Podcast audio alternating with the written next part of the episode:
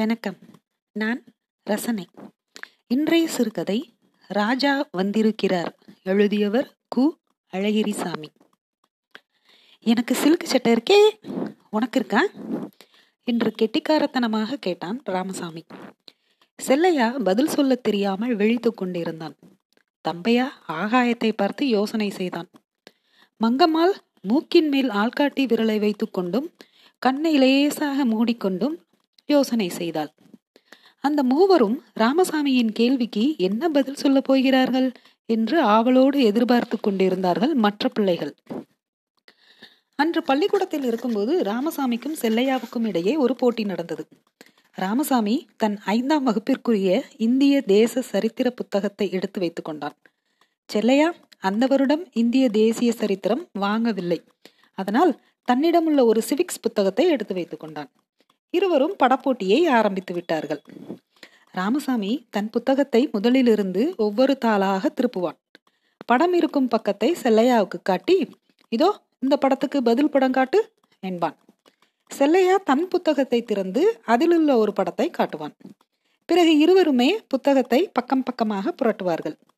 யாராவது ஒருவருடைய புத்தகத்தில் அடுத்தபடியாக படம் வரும். உடனே அந்த படத்துக்கு அடுத்தவன் பதில் படம் காட்ட வேண்டும்.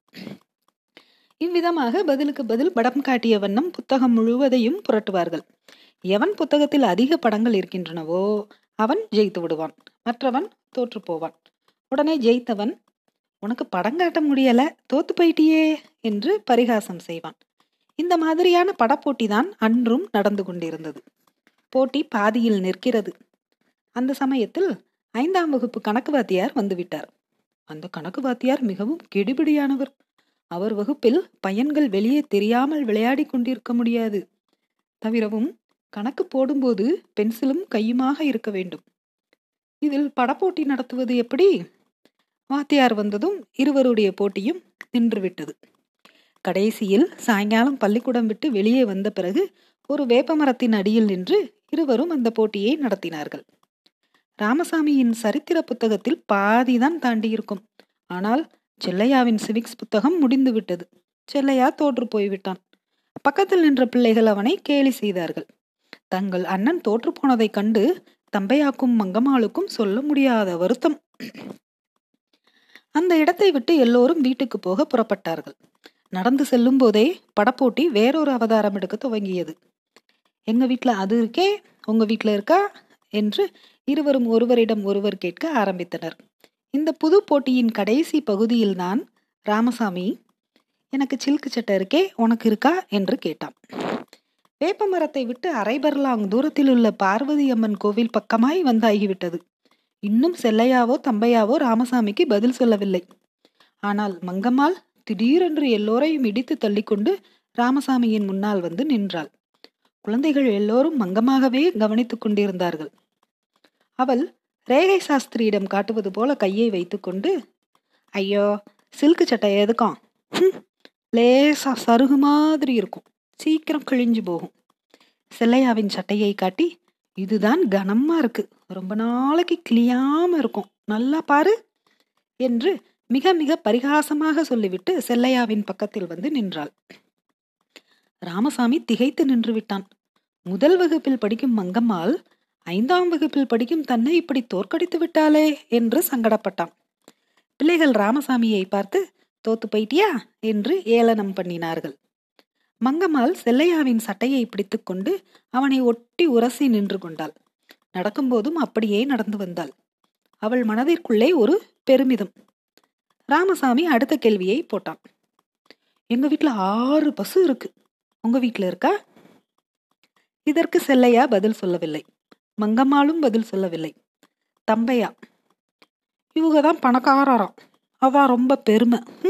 பெருமை பீத்திக்கலாம் என்று சொல்லி நிலைமையை சமாளிக்க முயன்றான். அது முடியவில்லை. அந்த சமயத்தில் செல்லையா அது சரி எங்க வீட்டில் ஒன்பது கோழி இருக்கு உங்க வீட்டில் இருக்கா? என்று ஒரு போடு போட்டான். ராமசாமியும் தயங்கவில்லை. நாங்கள் உங்களை போல கோழி அடிச்சு சாப்பிட மாட்டோம். நாங்கள் எதுக்கு கோழி வளர்க்கணும்? அதான் எங்கள் வீட்டில் கோழி இல்லை என்றான். அதெல்லாம் சும்மா ஒம்பது கோழி இருக்கா இல்லையா? என்று ஒரே பிடிவாதமாக கேட்டான் சிலையா ராமசாமிக்கு பதில் சொல்ல முடியவில்லையே என்று கூட வருத்தமில்லை. மற்ற பிள்ளைகள் எல்லாம் ஒன்று கூடிக்கொண்டு அவனை பரிகாசம் செய்வதை அவனால் தாங்க முடியவில்லை. அழுகை வரும் போல் இருந்தது. ஆனால் எல்லாரையும் விட வேகமாக நடக்க ஆரம்பித்தான். மற்ற பிள்ளைகளும் அதே வேகத்தில் நடந்தார்கள். சிறு குழந்தையாக இருக்கும் மங்கம்மாள் அதே வேகத்தில் நடக்க முடியாது. அதனால் ஓடினாள். சிற்சில குழந்தைகள் தங்கள் தங்கள் வீட்டிற்கு நேராக வந்த மாத்திரத்தில் கூட்டத்திலிருந்து விலகி வீட்டுக்கு போய்விட்டார்கள். கூட்டம் குறைய குறைய ராமசாமியின் அவமானமும் குறைந்து கொண்டே வந்தது. மேல தெருவுக்குள் நுழையும் போது ராமசாமியும் அவனுடைய எதிர்க்கட்சியை சேர்ந்த மூவரும் தான் மிஞ்சினார்கள். ஏனென்றால் அந்த குக்கிராமத்து பள்ளிப்பிள்ளைகளில் இவர்களுடைய வீடுகள் தான் மேலத்தெருவில் இருந்தன. ராமசாமியின் வீடு முதலாவதாக வந்தது. தப்பித்தோம் பிழைத்தோம் என்று வீட்டுக்குள்ளே பாய்ந்தான் ராமசாமி. உடனே வீதியில் நின்ற அந்த மூவரும் தோத்தோ நாயே என்று திரும்ப திரும்ப சொல்லிக்கொண்டும் கையால் சுடுக்கு போட்டுக்கொண்டும் நின்றார்கள். அப்போது வீட்டுக்குள்ளிருந்து ஒரு மீசைக்காரன் தலப்பாக்கட்டுடன் வெளியே வந்தான். அவன் ராமசாமியின் வீட்டு வேலைக்காரர்களில் ஒருவன். குழந்தைகள் மூவரும் கிழிந்து போன அழுக்கு துணியுடனும் பரட்டை தலையுடனும் தெருவில் நின்று ஒரே குரலில் தோத்தோ நாயே என்று சொல்வதை பார்த்து சி கழுதைகளா போறீங்களா? என்னமோ வேணுமா? என்று அதட்டினான். மூணு பேரும் நாலு கால் பாய்ச்சலில் ஓடிவிட்டார்கள். அவர்கள் போன பிறகு பிச்சைக்கார கழுது தோத்தோ நாயே கழுதன் என்று தனக்குத்தானே எகத்தாளமாய் சொல்லிக்கொண்டு தன் வேலையை கவனிக்கப் போனான். செல்லையா தம்பையா மங்கம்மாள் மூன்று பேரும் நெஞ்சோடு புத்தக கட்டுக்களை அணைத்துக்கொண்டு வீடு சேரும்போது அவர்களுடைய தாயார் தாயம்மாள் வாசல் பெருக்கி தண்ணீர் தெளித்துக் கொண்டிருந்தாள். மங்கம்மாள் ஒரே ஓட்டமாக ஓடி அம்மா என்று தாய்மாலை பின்புறமாக கட்டிக்கொண்டாள் குனிந்து வாசல் தெளித்துக் கொண்டிருந்த தாய் செல்லம்மா ஐயோ என்று நடாது என்று முகத்தை சுளித்துக் கொண்டு அழுவது போல சிரித்தாள். அம்மா அழுவதைக் கண்டு மங்கம்மாளுக்கு அடக்க முடியாதபடி சிரிப்பு வந்தது. ஐயா வந்துட்டாராமா என்று தம்பையா கேட்டான். அப்பாவைத்தான் ஐயா என்று அந்த கிராமத்து பிள்ளைகள் குறிப்பிடுவார்கள். வரலையே என்று பொய் சொல்லிவிட்டு பொய் சிரிப்பும் சிரித்தாள் தாயம்மாள். நிஜமா? என்று கேட்டான் தம்பையா. நிஜமாவா? என்று சொன்னாள் தாயம்மாள். அப்புறம் சிரித்தாள். மங்கம்மாள் விறுவிறுவென்று அம்மாவுக்கு முன்னால் வந்து நின்றாள். வலது கையிலிருந்து புத்தக கட்டை இடது கையில் இடுக்கிக் கொண்டாள். வலது கையின் ஆள்காட்டி விரலை மூக்கின் மேலும் புருவங்களுக்கு மத்தியிலும் வைத்துக்கொண்டு முகத்தையும் ஒரு பக்கமாக திருப்பிக் கொண்டு அம்மா எனக்கு தெரிஞ்சு போச்சு. நீ பொய் சொல்ற. ஐயா வந்துட்டாரு என்று நீட்டி நீட்டி சொன்னாள். தாயம்மாளுக்கு ஆனந்தம் தாங்க முடியவில்லை. பல்லை இறுக கட்டிக்கொண்டு போக்கிரி பொண்ணு என்று மங்கம்மாளின் கன்னத்தை கிள்ளினாள். செல்லையா மிகவும் ஆழமான குரலில் ஐயா வரலையாமா என்று கேட்டான். அவன் குரலில் சோகம் ததும்பி ஏமாற்றம் இழையோடி இருந்தது. தாயம்மாள் வீட்டிற்குள் நுழைந்தாள். மூளையில் இருந்த ஒரு ஜாதிக்காய் பெட்டியை சுட்டிக்காட்டி அந்த பெட்டியை திறந்து பாருமங்கம்மா என்றாள். மூவருமே ஓடி போய் பெட்டியை திறந்தனர். பெட்டிக்குள்ளே இருந்த ஜவுளி பொட்டணத்தை வெளியே எடுத்து அவிழ்த்து பார்த்தனர். மறுநாள் விடிந்த பிறகு ஆரம்பமாகும் தீபாவளி குழந்தைகளுக்கு அப்போதே ஆரம்பித்து விட்டது. ஒரே குதூகலம். ஒவ்வொரு துணியாக எடுத்து இது யாருக்கு? இது யாருக்கு? என்று இனம் பிரித்து பார்த்து கொண்டிருந்தனர். பொட்டணத்தில் இரண்டு மல்மடியன்களும் இரண்டு கால் சட்டைகளும் ஒரு பாவாடையும் ஒரு பச்சை நிறமான சட்டையும் ஒரு நான்கு முழ ஈரலை சிட்டை துண்டும் இருந்தன. துண்டை தவிர மற்ற உருப்படிகள் இன்னின்னாருக்குத்தான் என்று குழந்தைகளை பங்கு போட்டு விட்டார்கள் துண்டு யாரை சேர்வது என்று தெரியவில்லை. உடனே செல்லையா கேட்டான். துண்டு யாருக்குமா? ஐயாவுக்கு? என்றாள் தாயம்மாள். அப்படின்னா உனக்கு? என்று மங்கம்மாள் கேட்டாள். தாயம்மாள் சிரித்துக்கொண்டு எனக்கு தான் ரெண்டு சீலை இருக்கே இன்னும் எதுக்கு? எல்லாருக்கும் புது துணி எடுக்க நாம் என்ன பணக்காரரா? ஐயாவுக்கு மட்டும் பிறகு புது துண்டு எதுக்கும்? என்றாள் மங்கம்மா. வாயாடி வாயாடி. ஐயாவுக்கு ஒரு துண்டு கூட இல்லை. துண்டு இல்லாமல் எத்தனை நாளைக்கு பழைய வேட்டியை உடம்புல போட்டுக்கிட்டு அலைகிறது என்று சொல்லிவிட்டு மங்கமாலை தூக்கி மடியில் வைத்துக் கொண்டாள் தாய். அந்தி மயங்கி இருட்டத் தொடங்கியது. விளக்கேற்றுவதற்காக தாயம்மாள் எழுந்தாள். விளக்கேற்றிவிட்டு குழந்தைகளை வெந்நீரில் குளிப்பாட்டி விட்டாள். ஐப்பசி மாதமானதால் அநேகமாக நாள் தவறாமல் மழை பெய்திருந்தது. பூமி குளிர்ந்து ஜில்லிட்டு விட்டது. காற்றும் ஈர காற்று. இதனால் வெந்நீரில் குளித்துவிட்டு வந்த குழந்தைகளை ஈர வாடை அதிக வேகத்துடன் தாக்கியது. எல்லோரும் குடுகுடுகுடு என்று முற்றத்திலிருந்து வீட்டுக்குள்ளே ஓடி வந்து விட்டார்கள். குழந்தைகள் சாப்பிடும்போதுதான் அவர்களுடைய அப்பா பக்கத்து கிராமத்திற்கு ஒரு தூர பந்துவின் திடீர் மரணத்தை முன்னிட்டு சென்றிருப்பதாகவும் மறுநாள் மத்தியானத்திற்குள் வந்து விடுவார் என்றும் வரும் வரை காத்திருக்காமல் குழந்தைகளோடு தீபாவளி கொண்டாடிவிட வேண்டும் என்று அவர் சொல்லிவிட்டு போயிருக்கிறார் என்றும் தாய் தெரிவித்தாள்.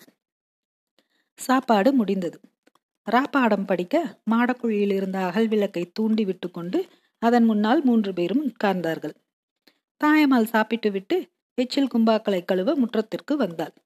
முற்றத்தின் மூலையில் கொஞ்ச தூரத்துக்கு அப்பால் ஒரு முருங்கை மரம் உண்டு. அதன் நிழலில் கருப்பாக ஒரு உருவம் தெரிந்தது. பக்கத்து வீட்டு நாயாக இருக்கும் என்று நினைத்து உள்ளே வந்து விட்டாள். மண்தரையில் முந்தானையை விரித்து உருக்களித்து படுத்துக்கொண்டு குழந்தைகள் உறக்க சத்தம் போட்டு பாடம் படிப்பதை கேட்டுக்கொண்டிருந்தாள் தாய். சிறிது நேரத்தில் தர என்னமா குளிருது? ராத்திரி எப்படி படுத்துக்கிறது என்று தனக்குத்தானே சொல்லிக்கொண்டே எழுந்து உட்கார்ந்தாள். அவளுடைய உடம்பு அவளுடைய ஸ்பரிசத்துக்கே ஜில்லென்று இருந்தது. தம்பையா அண்ணனை பார்த்து துணைக்கு வரியா? என்று கூப்பிட்டான். இருட்டானதால் வீட்டு முற்றத்திற்கு போய் ஒண்ணுக்கு போய்விட்டு வர அவனுக்கு பயம். செல்லையா துணைக்கு போனான். இந்த சிறுவர்களின் கண்ணிலும் முருங்கை மரத்தடையில் இருந்த கருப்பு உருவம் தென்பட்டது.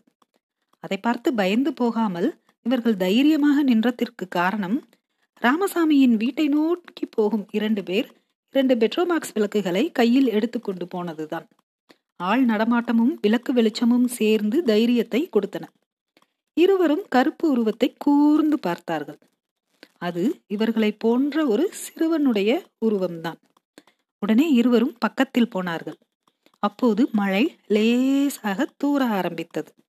அதனால் முருங்கை மரத்துக்கு கீழாக போய் நின்று கொண்டு அந்த சிறுவனுடைய நடவடிக்கைகளை கவனித்துக் கொண்டிருந்தார்கள்.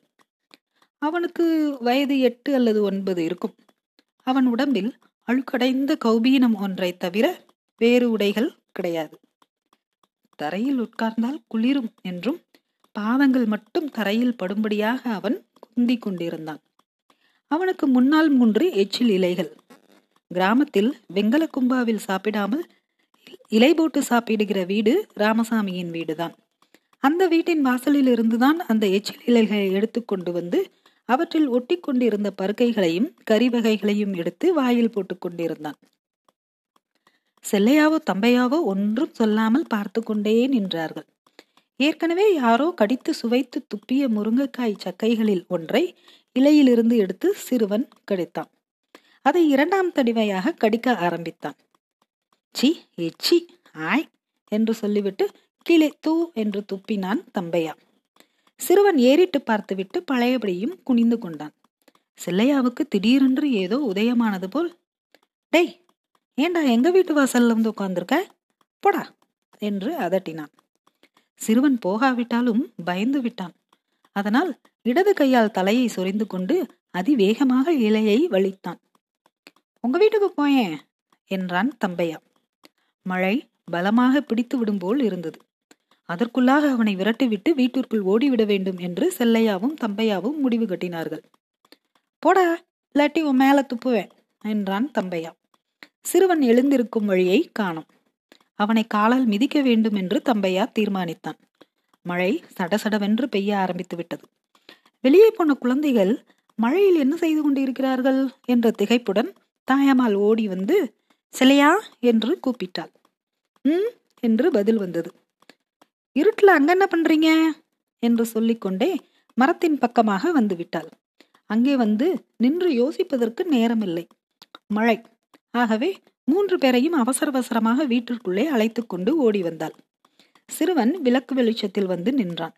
அவனுடைய உடம்பெல்லாம் ஒரே சிறங்கு தலையில் பொடுகு வெடித்து பாம்பு சட்டை மாதிரி தோல் பெயர்ந்திருந்தது.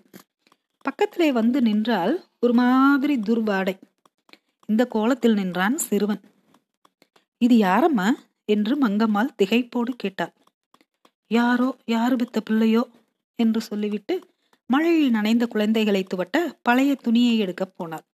அவள் மறுபக்கம் திரும்பியதும் தம்பையா அம்மாவுக்கு கேட்காமல் வாய்க்குள்ளேயே போடா என்று பயமுறுத்தினான் செல்லையா என்று அவனை பிடித்து தள்ளினான். இவர்கள் இருவரையும் பார்த்து மங்கம்மாளும் அர்த்தமில்லாமல் போயேன் என்று சினுங்கிக் கொண்டே சொன்னாள். அவ்வளவுதான். திடீரென்று மடை திறந்த மாதிரி கோவென்று அழுது விட்டான். விஷயம் என்னவென்று தெரியாமல் பதைபதைப்புடன் ஓடி வந்தாள் தாயம்மாள். ஏண்டா அழுகுற? சும்மா இரு. அவனை என்ன சொன்னீங்க நீங்க? என்று தன் குழந்தைகளை கேட்டாள்.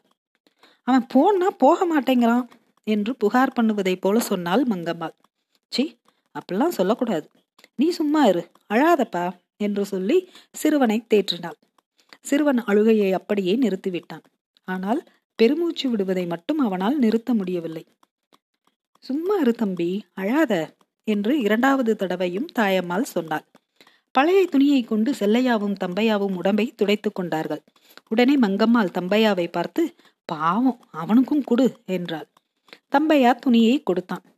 நீ சாப்பிட்டாயா? என்று தாயம்மாள் அவனை பார்த்து கேட்டார் அவன் எச்சிய சாப்பிட்றாமா ராமசாமி வீட்டிலிருந்து இருந்து எச்சிலை எடுத்துட்டு வந்து சாப்பிட்றான். சிங்கம் என்று முகத்தை சுளித்து கொண்டு சொன்னான் தம்பையா. குழந்தைகள் எல்லோரும் சிரித்தார்கள். தா தம்பையா இனிமே அப்படி சொல்லாத என்று அதட்டி விட்டு நீ யாரப்பா? உனக்கு எந்த ஊரு? என்று தாயம்மாள் சிறுவனை விசாரித்தாள். விளாத்திக்குளம் என்றான் சிறுவன். உனக்கு தாய் தகப்பன் இல்லையா? இல்லை இல்லையா? என்று அழுத்தி கேட்டாள் தாயாமாள். ம் செத்து போயிட்டாக. எப்போ தம்பி?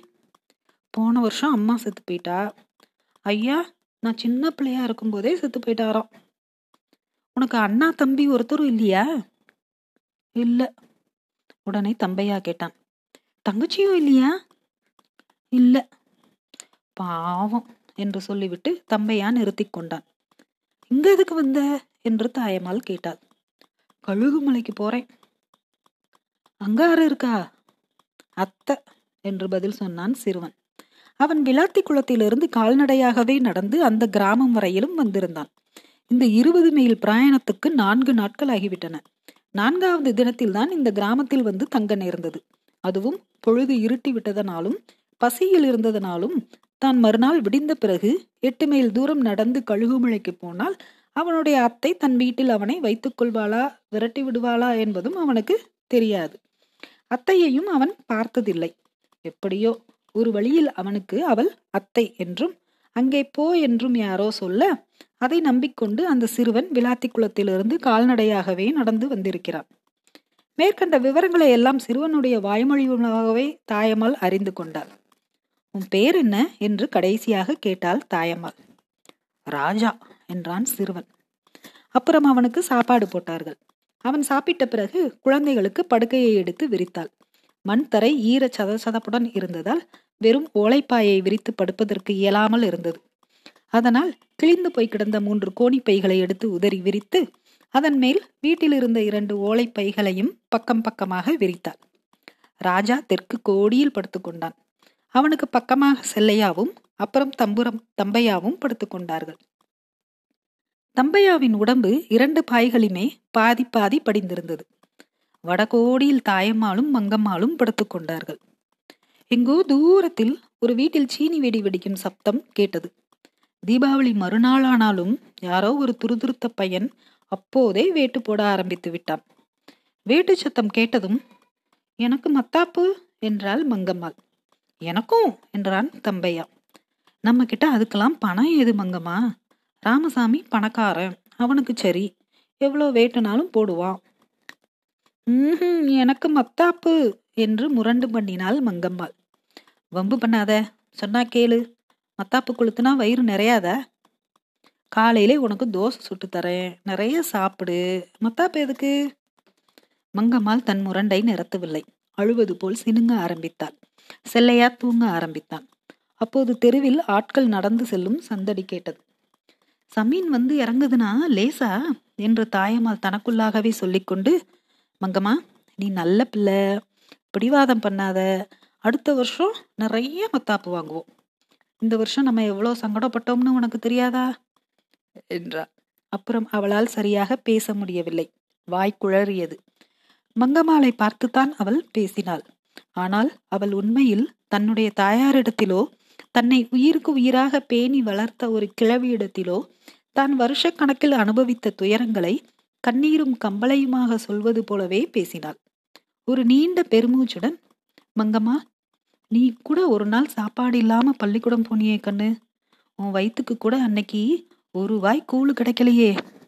அவளுக்கு கண்ணீர் வந்து விட்டது சாப்பாட்டுக்கே கஷ்டப்படும் போது நீ மத்தாப்பு கேட்கலாமா கண்ணு? பேசாம படுத்து தூங்கு என்று தேற்றினாள். மங்கம்மாளை பரிவோடு தடவி கொடுத்தாள்.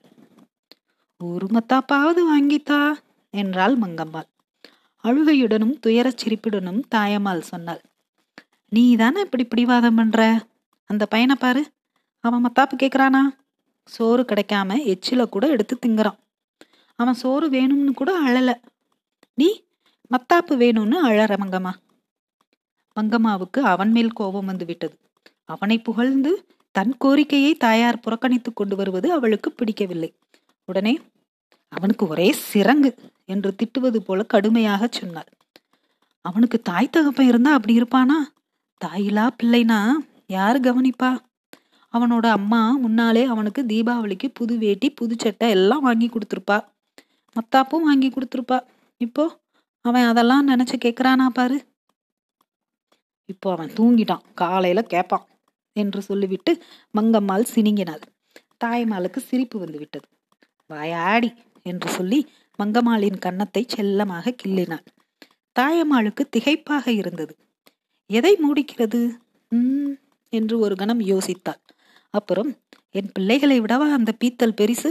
என்று சொல்லிக்கொண்டே எழுந்து போய் மறுநாள் கட்டிக்கொள்வதற்காக துவைத்து உலர்த்தி மடித்து வைத்திருந்த உண்மையில் பீத்தல் இல்லாத நாட்டுச் சேலையை எடுத்து கொண்டு வந்து ராஜா உட்பட எல்லோருக்கும் சேர்த்து போர்த்தினாள். மங்கம்மாளை பார்த்து சரி படுத்துக்கோ. காலையில எப்படியும் வாங்கி தாரேன் என்று சொல்லி அவளை உறங்க பண்ணுவதற்கு முயன்றாள். மூன்றாவது தடவையாகவும் சீனி வெடியின் சப்தம் கேட்டது. தாயம்மாள் தனக்குத்தானே சொல்லிக் கொண்டாள்.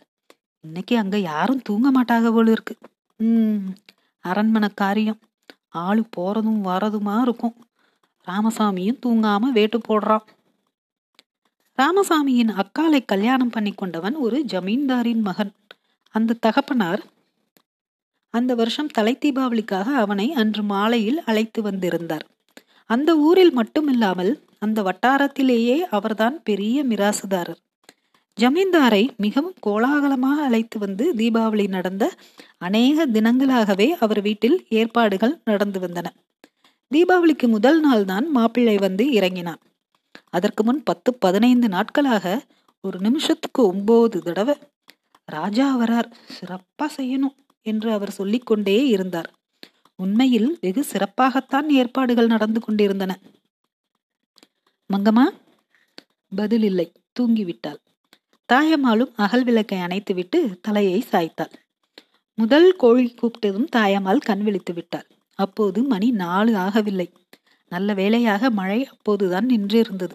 சிறு தூவானம் மட்டும் ஓலைக்கூரையில் விழுவது ஒரே நிதானத்துடன் சோளம் பொறிவது போல கேட்டுக்கொண்டிருந்தது. அந்த தெருவில் வேறு சில வீடுகளில் ஏற்கனவே எழுந்து தீபாவளி பண்டிகையை கொண்டாட தொடங்கிவிட்டதற்கு அடையாளமாக வேட்டு சப்தமும் வேட்டு சப்தத்தை கேட்டு பயந்து நாய்கள் குறைக்கும் சப்தமும் கேட்டுக்கொண்டிருந்தன. தாயம்மாள் எழுந்து விளக்கை ஏற்றினாள். பழையபடியும் மழை பிடித்துவிடக்கூடாதே என்று அவளுக்கு பயம். அதனால் குழந்தைகளை எழுப்பி விறுவிறு என்று குளிப்பாட்டி விட்டு மற்ற வேலைகளை கவனிக்கலாம் என்று திட்டம் செய்தாள். குழந்தைகளுக்கு படுக்கையை விட்டு எழுந்திருக்க மனமில்லை. கடைசியில் முனகிக் கொண்டும் புரண்டு படுத்துக் கொண்டும் ஒரு வழியாக எழுந்து விட்டார்கள். அவள் ஒவ்வொரு குழந்தையாக எண்ணெய் தேய்த்து விட்டாள். ஆனால் ராஜா மட்டும் எண்ணெய் தேய்த்து கொள்ள முடியாது என்று சொல்லி தூரத்தில் போய் உட்கார்ந்து கொண்டான். தீபாவளிக்கு என்ன தேய்த்து குளிக்காட்டால் தோஷம் என்று சொன்னாள். ராஜாவுக்கோ என்ன சொன்னாலும் காதில் ஏறவில்லை. அரப்பு காந்தும் நான் மாட்டேன் என்று பிடிவாதமாக சொன்னான் ராஜா. அரப்பு போடல சீக்கா போட்டு குளிப்பாட்டுறேன் குளிர்ச்சியா இருக்கும். ம் தம்பி சொன்னா கேளுடா என்ன உன் அம்மான்னு நினச்சிக்கோ. உனக்கு காந்தும்படியா நான் தேப்பனா? வா என்ன தேய்ச்சி குளி. இந்த தீபாவளியோட பீடை எல்லாம் விட்டு போகும். குளிக்காம இருக்கக்கூடாதுப்பா. இப்படி வெகு நேரம் கெஞ்சிய பிறகுதான் அவன் வேறு வழியில்லாமல் சம்மதித்தான். ராஜா எழுந்து வந்து மனையில் உட்கார்ந்தான். அதுதான் நல்ல பிள்ளைக்கு அடையாளம். ஒரு பிள்ளைக்கு தேய்ச்சி ஒரு பிள்ளைக்கு தேய்க்காம விடலாமா? என் பிள்ளைக்குட்டியும் நல்லா இருக்கணும்லப்பா? என்று மற்றவர்களுக்கு சொல்லுவது போல தனக்குத்தானே சொல்லிக்கொண்டே என்னை தேய்த்தாள். தாயிலா குழந்தைனா இந்த கோலம்தான். நான் மூணாம் வருஷம் காய்ச்சலோட படுத்திருந்தேனே. அப்போ கண்ணை மூடி இருந்தா என் குழந்தைகளுக்கும் இந்த கதி தானே? அதுகளும் தெருவில் நின்று இருக்கும் இப்படி என்னென்னவோ மனதுக்குள் நினைத்துக்கொண்டு அவசர அவசரமாக குழந்தைகளை குளிப்பாட்டினாள். ஆனால் தாயம்மாள் பயபத்திரமாக சீயக்காய் தூளை போட்டு தேய்த்த போதிலும் ராஜா பல தடவைகள் ஐயோ ஐயோ என்று அழுது விட்டான். அவன் அழும் போதெல்லாம் அவள் இன்னைக்கோட உன் சிறங்கு குணமாயிரும் என்று மட்டும் மாறி மாறி சொல்லிக்கொண்டே வந்தாள். யாரோ எவரோ மழைன்னு வந்து வீட்டுல ஒதுங்கிட்டான். அவனை போ சொல்ல முடியுமா? அவன் வந்த நேரம் தீபாவளியா போச்சு. குழந்தைகளுக்குள்ள வஞ்சம் செய்யலாமா? பார்க்குறவங்களுக்கு நான் செய்கிறதெல்லாம் கேலியாக இருக்கும். அவங்க கேலி செய்தால் செஞ்சுட்டு போட்டும். எனக்கும் என் குழந்தைகளுக்கும் பகவான் துணை செய்வான். அவள் தோசை சுட்டு கொடுத்தாள். அவளுடைய குழந்தைகள் புது துணி உடுத்தி கொள்ள வேண்டும் என்ற ஆவலினால் அவசர அவசரமாக சாப்பிட்டார்கள். தம்பையா கடைசி தோசையை பாதியிலேயே வைத்துவிட்டு எழுந்து விட்டான். அவனால் மேற்கொண்டும் இரண்டு தோசைகள் சாப்பிட முடியும். இருந்தாலும் அவசரம். தெருவில் ஜன நடமாட்டம் தொடங்கிவிட்டது. மழையும் பரிபூரணமாக நின்றுவிட்டது. உதயத்தின் ஒளி சல்லா துணியைப் போல அவ்வளவு மெல்லியதாக ஊரையும் உலகத்தையும் போர்த்தியது. புது துணிகளுக்கு மஞ்சள் வைத்து செல்லையாவும் உடுத்திக்கொண்டான் தம்பையாவும் உடுத்திக்கொண்டான் மங்கம்மாவும் பாவாடையும் சட்டையும் போட்டுக்கொண்டாள் அவன் கௌபீனத்தோடு நின்றான். தாயம்மாளுக்கு பகீர் என்றது இத்தனையும் செய்தும் புண்ணியமில்லாமல் போய்விட்டதே என்று கலங்கினாள். இந்த மாதிரியான ஒரு கட்டத்தை அவள் எதிர்பார்க்கவே இல்லை. சிட்டை துண்டை எடுத்து கொடுப்பதா கொடுக்காமல் இருப்பதா? அவள் மனதுக்குள்ளே வேதனை மிக்க போராட்டம். மாத கணக்கில் ஒரு ரூபாய் துண்டு இல்லாமல் அவளுடைய கணவன் பட்ட கஷ்டத்தையும் வீதி வழி போவதற்கு கூசியதையும் ஒரு துண்டு வாங்க வழியில்லையே என்று கணவன் துயரத்துடன் வாய்விட்டு புலம்பியதையும் நினைத்து பார்த்தாள். இந்த துயரத்தின் எதிர்ப்புறத்தில் ஒன்றும் சொல்லாமல் ஒன்றும் செய்யாமல் மௌனமாக நின்று கொண்டிருந்தான் ராஜா. தாயம்மாளுக்கு திக்கு திசை தெரியவில்லை. ராஜாவின் முகத்தை எதற்கோ ஒரு முறை ஏறிட்டு பார்த்தாள். ராஜாவோ வெகு நேரமாக கண்கொட்டாமல் அவளையே பார்த்த வண்ணம் நின்று கொண்டிருந்தான். என்ன சோதிக்கத்தான் வந்திருக்கடா நீ? என்று மனக்கசப்புடன் சொல்வது போல சொன்னாள் தாயம்மாள். ஆனால் அவளுக்கும் மனக்கசப்புக்கும் வெகு தூரம். மனதுக்குள் ஏற்பட்ட சிக்கல்களை விடுவிக்கவே இப்படிப்பட்ட ஒரு வாசகத்தை அவள் தூக்கி போட்டாலே ஒழிய அவள் சொற்களில் மனக்கசப்பின் நிழல் கூட படியவில்லை. அப்போது மங்கம்மாள் எழுந்து வந்து அம்மாவின் கன்னங்களில் தன் உள்ளங்கைகளை வைத்து தன் முகத்துக்கு நேராக அவளுடைய முகத்தை திருப்பினாள். அப்புறம் ஏதோ ரகசியத்தை சொல்வது போல சொன்னாள். பாவம் அவனுக்கு அந்த துண்டை கொடுமா? குழந்தை இந்த வார்த்தைகளை சொல்லி நிறுத்தினாள். ஒரு நிமிஷம் மௌனம் நிலவியது. பிறகு திடீரென்று தாய்மாலின் முகம் கோரமாக மாறியது. முந்தானையால் முகத்தை மூடிக்கொண்டு கேவி கேவி அழுதாள். அவளுடைய பெருமூச்சும் விம்மலும் வீட்டை அடைத்து கொண்டு கேட்டன. குழந்தைக்கு விஷயம் விளங்கவில்லை. மங்கம்மாள் தான் அப்படி சொன்னதற்காகத்தான் அம்மா அழுகிறாள் என்று பயந்து விட்டாள். தாய் தன் பழத்தை எல்லாம் பிரயோகித்து அழுகையை தொண்டக்குழியில் அழுத்தினாள். அவள் நெஞ்சு வெடித்து விடும் போல் விம்மியது. குரலும் அந்த ஒரு நிமிஷத்தில் ஜலதோஷம் பிடித்தது போல கம்மலாகிவிட்டது. பிறகு தழுதழுத்து கொண்டே சொன்னாள் தம்பையா என்னம்மா? ம் ராஜாவுக்கு அந்த துண்டை எடுத்து கொடு. வீட்டு முற்றத்தில் காலை வெயில் அடித்துக் கொண்டிருந்தது.